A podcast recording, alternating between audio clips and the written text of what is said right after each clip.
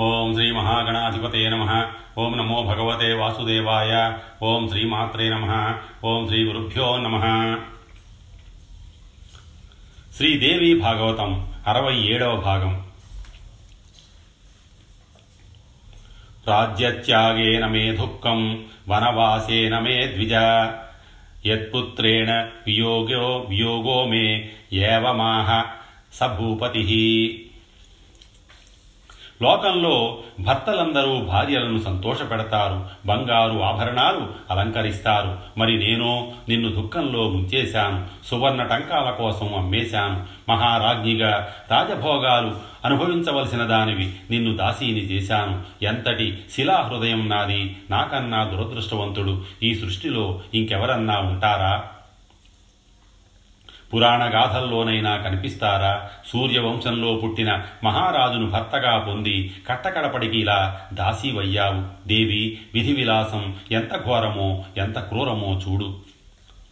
హరిశ్చంద్రుడు విలపిస్తూనే ఉన్నాడు. వృద్ధ బ్రాహ్మణుడు మరింక వినిపించుకోకుండా కమిచి తీసి మాధవి రోహితులను చెళ్ళుమని కొట్టాడు. కదలండింకా అని గదిమాడు. ఆ దెబ్బ హరిశ్చంద్రుడు హృదయానికి తగిలింది. తన అశక్తతకు కుంగిపోయాడు. ముఖం తిప్పేసుకొని కూలబడి కుమిలి కుమిలి ఏడ్చాడు. ఇంతకు ముందు వాయు, సూర్య, చంద్రులు కూడా కన్నెత్తి చూడని మహారాజ్ఞిని ఈవేళ దారిని పోయే జనమంతా కన్నార్పకుండా చూస్తున్నారు. దాసీది దాసీది అంటున్నారు. సూర్యవంశానికి కొత్త మొలకగా ఆవిర్భవించిన రోహితుడు దాసీపుత్రుడయ్యాడు, అమ్ముడు పోయాడు. భార్యాపుత్రులారా, ఇంతటి దుర్దశకు మిమ్మల్ని తెచ్చిన నా దుర్నయాన్ని క్షమించండి. దైవ దుర్విపాకం ఇలా ఉంది. అయ్యో, నాకు కనీసం మరణమైనా ప్రాప్తించడం లేదే అని విలపిస్తూ భార్యాపుత్రులు వెడుతున్న వైపే చూస్తున్నాడు. అడ్డుపడుతున్న కన్నీటిని తుడుచుకుంటూ రెప్పలల్లార్చి మరీ చూస్తున్నాడు. క్రమక్రమంగా వాళ్ళు కనుమరుగయ్యారు. మహారాజు ముఖం చేతులతో కప్పుకొని కూలబడ్డాడు. వెక్కి వెక్కి ఏడుస్తున్నాడు. విశ్వామిత్రుడు ప్రత్యక్షమయ్యాడు. ఈసారి శిష్యగణంతో సహా విచ్చేశాడు. దక్షిణ దక్షిణ అన్నాడు. హరిశ్చంద్రుడు తన ముందున్న బంగారు నాణేల రాశిని స్వీకరించమన్నాడు. దీన్ని ఎలా సంపాదించావో ముందు చెప్పు అని నిలదీశాడు కౌశికుడు. పరమ పవిత్రుడా, విశ్వామిత్రుడా, అదంతా నీకు చెప్పి ఏమి ప్రయోజనం? అనవసరంగా నువ్వు దుఃఖించవలసి వస్తుంది. హరిశ్చంద్ర, అక్రమంగా ఆర్జించిన అపవిత్ర ధనమైతే నేను దీన్ని ముట్టను. ప్రశస్తమైతేనే స్వీకరిస్తాను. అందుకోసం అడుగుతున్నాను. ఎలా సంపాదించావో చెప్పు. మహర్షి, నా భార్యను 1,00,00,000 నిష్కాలకు అమ్మేశాను. పుత్రుణ్ణి అర్బుద నిష్కాలకు విక్రయించాను. ఇవిగో మొత్తం 11 కోట్ల సువర్ణ టంకాలు స్వీకరించు. హే రాజన్, స్వీకరించు స్వీకరించు అంటున్నావు. బోడి 11 కోట్ల చిల్లర నాణ్యాలు 2.5 బారువులు అవుతాయనుకుంటున్నావా? నువ్వు ఇస్తానన్న దక్షిణ ఎంతో మరిచిపోయావా? నాకు తూకాలు కొలతలు తెలియవనుకుంటున్నావా? ఇవి సరిపోవుగాక సరిపోవు. మరిన్ని సంపాదించు. మసిబూసి మారేడుకాయ చేద్దామని చూశావో నా తపోబలం రుచూస్తావు. నా స్వచ్ఛశీలము, నా అధ్యయనము ఎంతటివో తెలుసుకుంటావు. మహాత్మా, తక్కినది కూడా తప్పకుండా సంపాదించి ఇస్తాను. కాకపోతే మరికొంతకాలం గడువు పెంచు. పత్ని పుత్రులను అమ్మినది ఇప్పుడే కదా. హరిశ్చంద్ర, గడువు పెంచడం కుదరదు. ఈ రోజుకి ఇంకా 4వ భాగం మిగిలి ఉంది.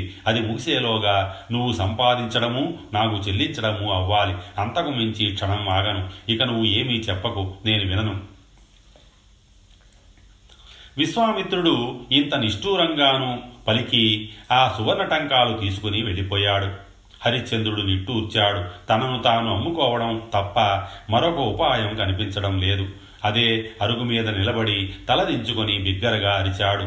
సేవకుడుగా నన్ను కొనుక్కొని సుఖపడదలచిన వారు ఉంటే త్వరపడండి. సూర్యాస్తమయానికి ఇంకా 1 జాము మాత్రమే వ్యవధి ఉంది అని ప్రకటించాడు. వాక్యం ముగిసే సమయానికి యమధర్మరాజు ఒక చండాలుడుగా అక్కడికి వచ్చాడు. దుర్గంధం గుప్పుమంటోంది. వక్షస్థలం వికృతంగా ఉంది. పెద్ద పెద్ద గూరు మీసాలు, ఎత్తుపళ్ళు, క్రూరత్వం, నల్లని రంగు, పెద్ద బాణలాంటి పొట్ట, నున్నగా నిగనిగలాడుతున్నాడు. భీకరుడు. చేతిలో పొడవాటి కర్ర. పుర్రెలు, ఎముకలు దండలుగా మెడలో వేలాడుతున్నాయి. నడుస్తుంటే అవి ఒకదానికొకటి కొట్టుకొని అసహ్యంగా ధనిస్తున్నాయి. అతడి కంఠస్వరము అలాగే ఉంది. యామయ్యో, నేను చండాలుణ్ణి. నా పేరు ప్రవీరుడు. మనం అందరికీ ఎరికే కాటికాపరిని. శవాలని కాల్చడానికి వచ్చినోళ్ళ దగ్గర సుంకం వసూలు చెయ్యాల. ఇంకా నేను చెప్పినట్టల్లా చెయ్యాల. చేస్తావా? రా, నాతో రా. నా కాడ బంటుగా ఉందూగాని. ఇష్టమేనా? హరిశ్చంద్రుడు ఇరుకున పడ్డాడు. అవుననలేక కాదనలేక క్షణకాలం ఆలోచించాడు. ప్రవీర, బ్రాహ్మణుడు గాని క్షత్రియుడు గాని నన్ను కొనుక్కోవాలని ఆశించాను. ఉత్తమ మధ్యమ అధములకు ధర్మాలు కూడా అదే రీతిలో ఉంటాయి అని పెద్దలు చెబుతున్నారు అన్నాడు ఏదో సంశయంతో. యామయ్యో, ఆలోచించకుండా మాట్లాడుతున్నావు.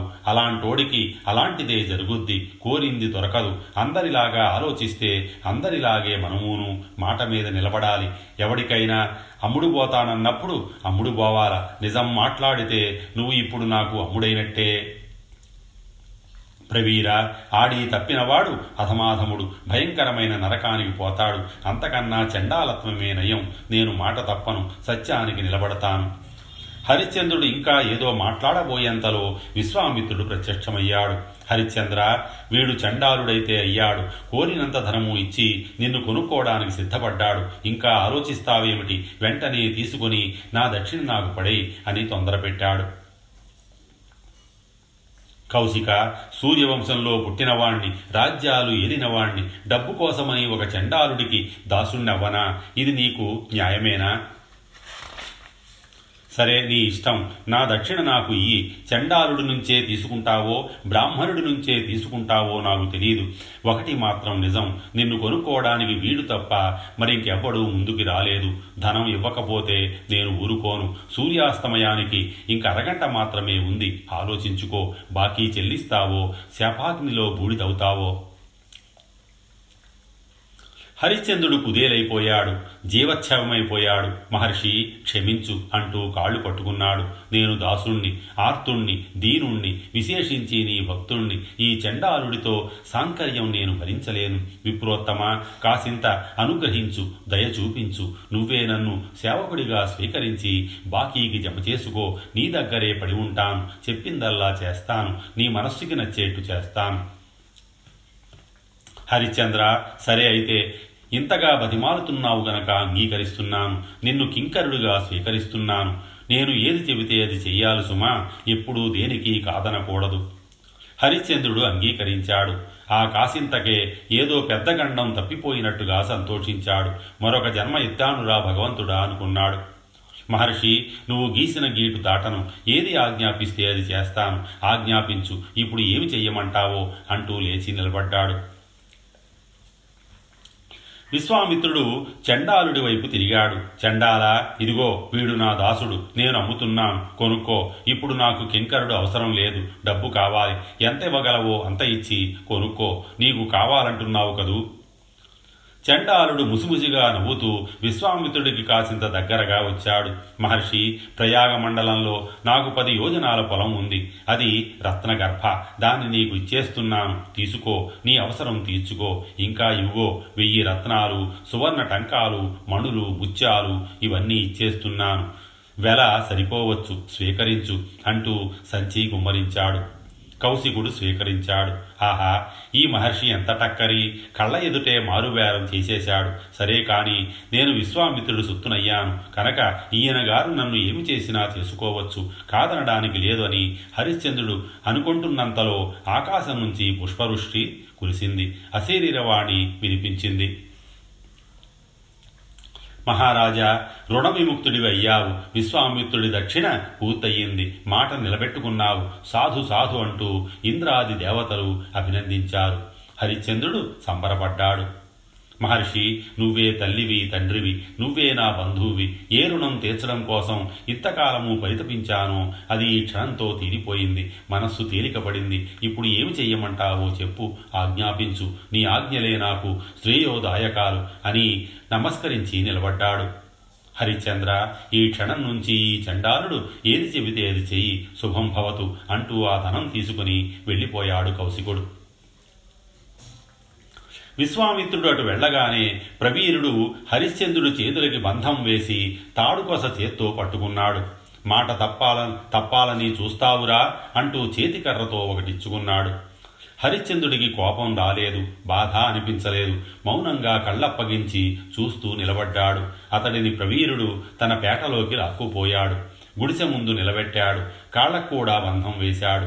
అలా వదిలేసి తాను వెళ్ళి గుడిసెలో దూరి కుక్కి మంచం మీద హాయిగా పడుకుని నిద్రపోయాడు.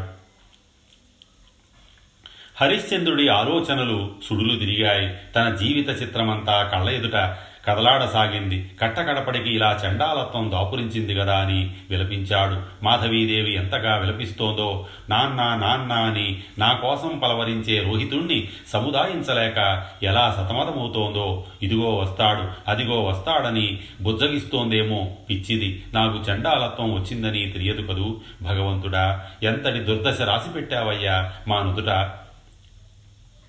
నిరంతరం ఇవే ఆలోచనలతో దుఃఖిస్తూ మహారాజు రోజులు గడుపుతున్నాడు.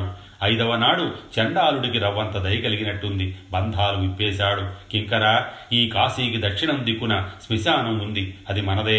ఈ రోజు నుంచి నువ్వే దానికి కాపలా. వదిలేసి ఎటైనా షికార్లు కొట్టావో జాగ్రత్త. సుంకం సరిగ్గా ఎక్కువ తక్కువ లేకుండా వసూలు చెయ్యాలి. చేయకపోయావో ఇదిగో కర్ర, వీపు పగిలిపోద్ది. గుడిసె వెనకాల ఇంకో పాత కర్ర ఉంది, అది తీసుకో. వీరబాహుడి కర్ర అని అందరికీ చెప్పుకో. వెళ్ళు, ఇంకా నిలబడ్డావేంటి?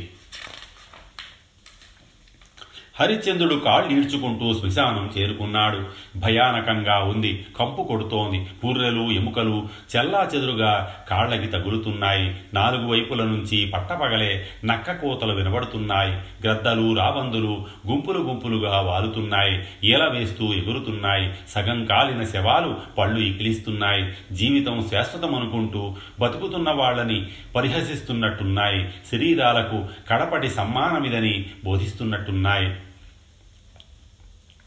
చనిపోయిన వారి కోసం, విలపిస్తున్న వారి కోసం ఆక్రందనాలు గుండెలను పిండేస్తున్నాయి. హా పుత్ర, హా మిత్ర, హా బంధు, హా సోదర, హా ప్రియ, హా పతి, హా భాగినేయ, హా మాతుల, హా పిత, హా పితామహ, హా మాతామహ, హా పౌత్ర, మమ్మల్ని విడిచి ఎక్కడికి వెళ్ళిపోయావు? తిరిగిరా, ఒక్కసారి కనిపించు అనే ఆర్తస్వరాలు హృదయాలను తూట్లు పొడుస్తున్నాయి. మండుతున్న చితి ఉన్నట్టుండి అరుస్తోంది. కొవ్వు కరిగి చుయ్యమంటోంది. చిటపటలాడుతోంది. ఇది కల్పాంతమా అనిపిస్తూ దారుణంగా ఉంది శ్మశానం. హరిశ్చంద్రుడికి తన వాళ్ళందరూ జ్ఞాపకం వచ్చారు. భృత్యులారా, మంత్రులారా, మీరంతా ఏమయ్యారు? వంశపారంపర్యంగా వచ్చిన రాజ్యం ఏమయ్యింది? హా దేవి, హా పుత్రక, మీరెక్కడో నేనిక్కడ. బ్రాహ్మణుడికో కోపం మనల్ని దారుణంగా విడదీసింది. కానీ ఇంతకన్నా వచ్చిపడే కష్టం ఏముంది గనక? వస్తే రాని, ధర్మం మాత్రం తప్పను. ఎప్పటికైనా అదే గెలుస్తుంది. అది తప్ప మనుష్యులకు మరొకటి శుభప్రదం లేదు. ప్రయత్నపూర్వకంగా అందరూ దానిని ఆచరించవలసిందే. కష్టాలే రాని, కడగండ్లే రాని, ధర్మం తప్పడానికి వీలు లేదు.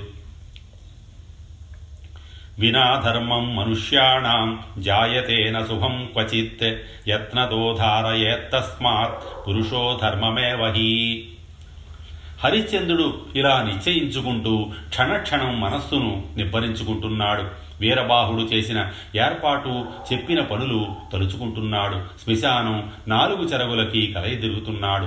అవసరమైతే లకుటాకార కల్పుడై పరుగు పరుగున వెడుతున్నాడు. ఇదిగో, ఈ శవానికి 100 రూకల సుంకం వచ్చింది. ఇందులో ఇది నాది, ఇది రాజుది, ఇది చండాలుడిది అని విభజిస్తున్నాడు.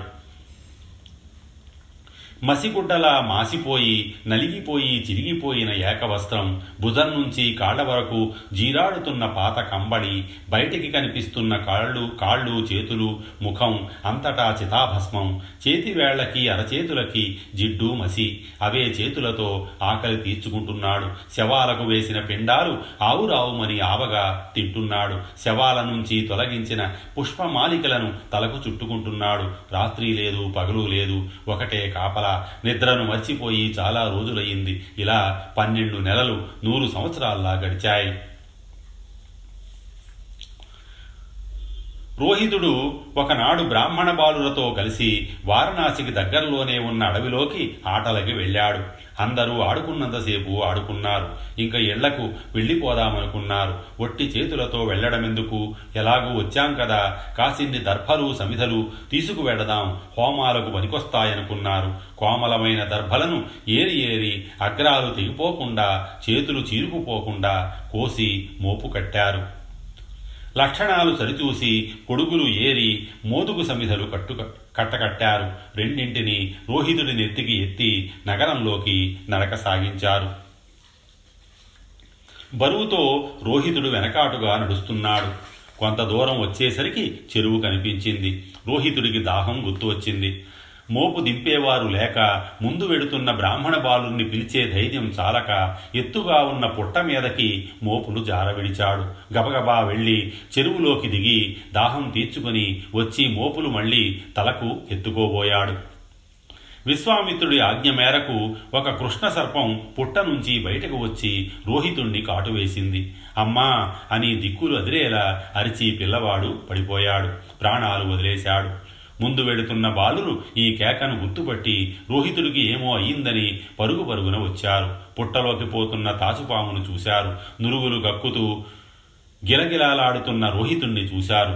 భయం వేసింది. అందరూ ఒక్క ఉదుటున పరుగు లంఘించుకున్నారు. రొప్పుతూ రోజుతూ ఇంటికి వచ్చారు. వస్తూనే దాసి దాసి మాతో ఆడుకోవడానికి వచ్చాడు కదా రోహితుడు, అడవిలో పాము కరిచింది, చనిపోయినట్టున్నాడు అని చెప్పేసి లోపలికి వెళ్ళిపోయి గదిలో దూరి తలుపులు వేసేసుకున్నారు. మాధవీదేవి నెత్తి మీద పిడుగుపడ్డట్టయింది. మొదలు నరికిన అరటి చెట్టులా ఒరిగిపోయింది. స్పృహ కోల్పోయింది. వృద్ధ బ్రాహ్మణుడు వచ్చి ముఖం మీద నీళ్లు జల్లాడు. తెలివి వచ్చింది. ఓలున విలపించింది. ఏమి చెయ్యాలో తెలియడం లేదు. అలా ఏడుస్తూ కూర్చుంది. ఏమిటే దాసీదాన సంధ్యవేళ ఈ శోకన్నాలు, అమంగళం, అసుఖం, నింజం ఈ మాత్రం తెలియదు? 10 మందితో కళకళలాడుతున్న ఇంటిలో ఈ వేళప్పుడు శోకాలు పెడుతున్నావు, సిగ్గులేదు, దుర్మార్గురాలని క్రూరంగా కసురుకున్నాడు బ్రాహ్మణుడు. మాధవీదేవి నోరు మెదపలేకపోయింది. ఏమి జరిగిందో చెప్పాలని కూడా తోచలేదు. నోరు నొక్కుకుంటూ విలపిస్తోంది. తల బాదుకుంటోంది. జుట్టుముడి వీడి చెల్లా చెదురైంది. అసలే మలిన వస్త్రాలు, ఒళ్ళు తెలియకుండా నేల మీద పడి దొర్లుతోంది.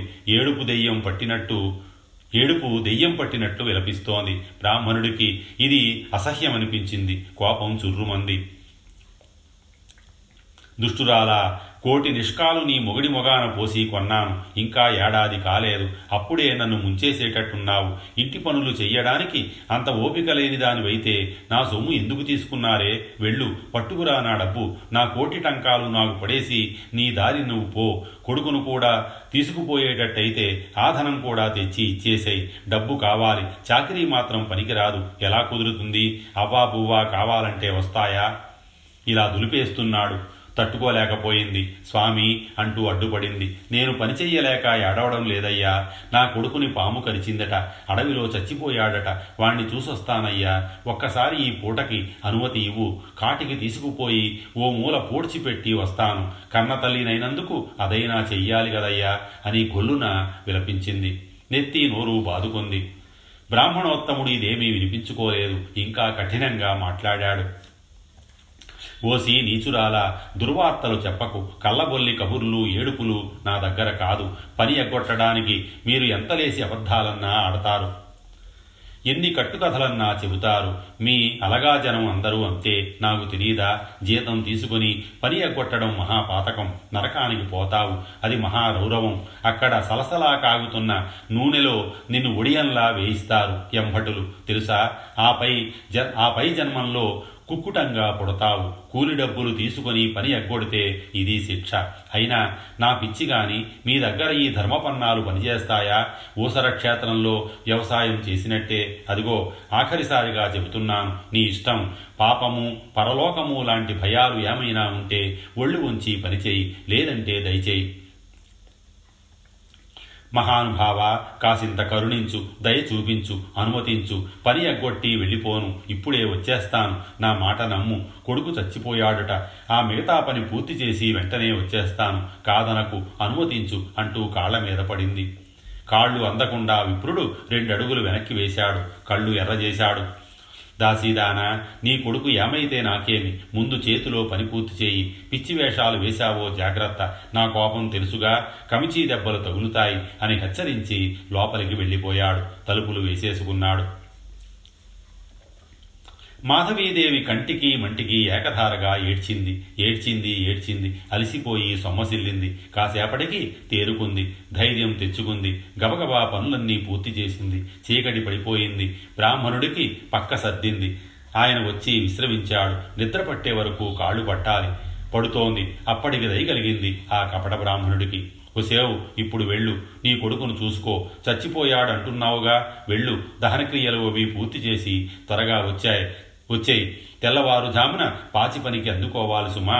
ఆలస్యం అయితే ఊరుకునేది లేదు. వెళ్ళిరా" అన్నాడు.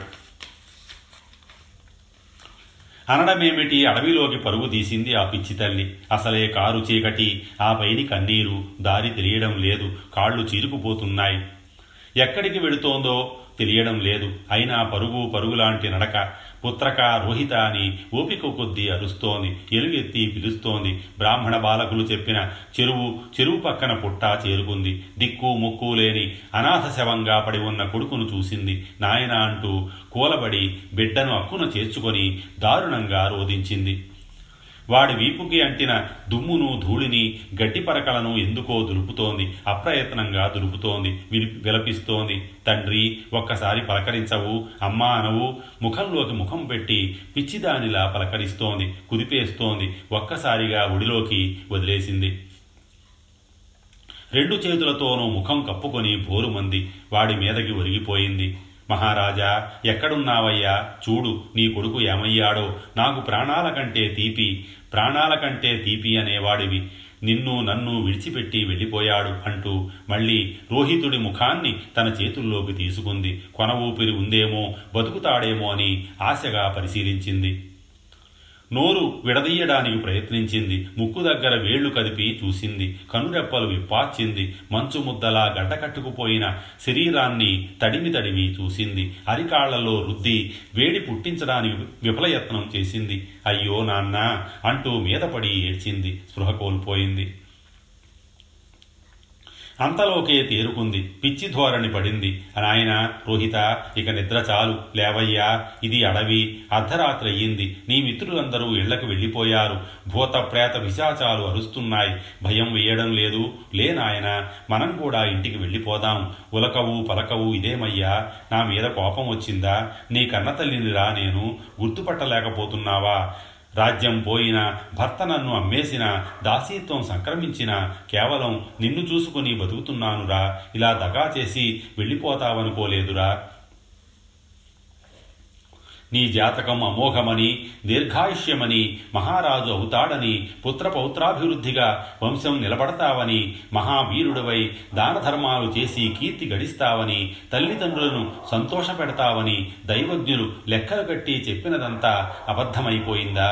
నీ అరచేతులలో, అరికాళ్లలో కనిపించే చక్ర, మత్స్య, కలశ, చామర చిహ్నాలన్నీ వ్యర్థమైపోయినట్టేనా?